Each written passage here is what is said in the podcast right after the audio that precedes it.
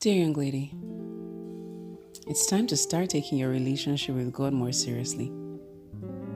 Honestly, making this move can be hard, or rather, it can seem hard. Why?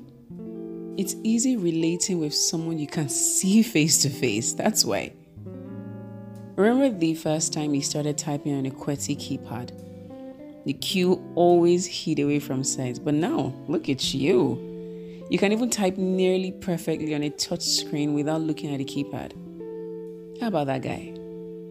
You didn't know anything about him when you just met, but now look at you. He's your guy.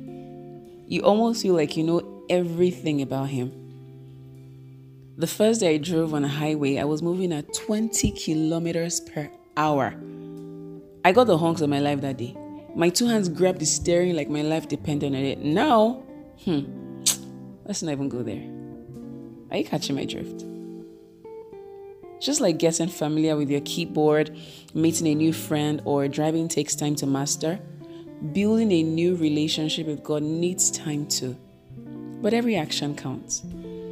The Bible says in James 4:18, "Move your heart closer to God, and he will come even closer to you." But what should you do first? You know how you first need to get a US visa to be able to enter the United States? It's the same way to even come into God's fold at all. You have to first accept His Son Jesus Christ as your Lord and Savior. That's what it means to be born again. Say this after me I confess Jesus as my Lord and Savior. I believe He came in the flesh. I believe He died and rose again. I believe He is seated right now at the right hand of the Father.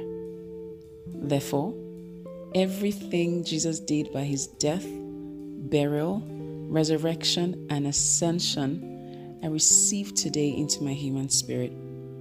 I receive the gift of eternal life. I'm born again. Congratulations. You just gave your life to Christ. You're probably wondering, just like that? Yeah, it's exactly just like that. It's the same way a couple stands before a pastor, repeats some things on cue, and they're pronounced married for life.